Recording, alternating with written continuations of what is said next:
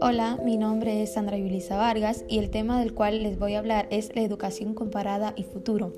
Eh, la educación comparada puede resultarnos eh, muy fructífera para conocer lo que es el el futuro, sus valores, la cultura y los logros de otras sociedades.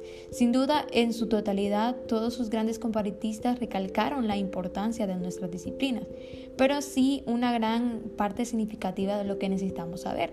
Por ejemplo, cómo se afirma que un informe sobre la educación pública equivale a un informe sobre la nación.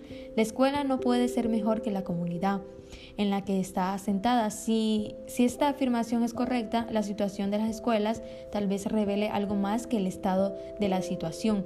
No podemos estar ausentes en el proceso de lo que es la globalización en la que estamos inmersos. Pero además, el estudio comparado no solo permite mejorar un modelo teórico, sino que impide una generalización ilegítima a partir de los resultados obtenidos en un solo país.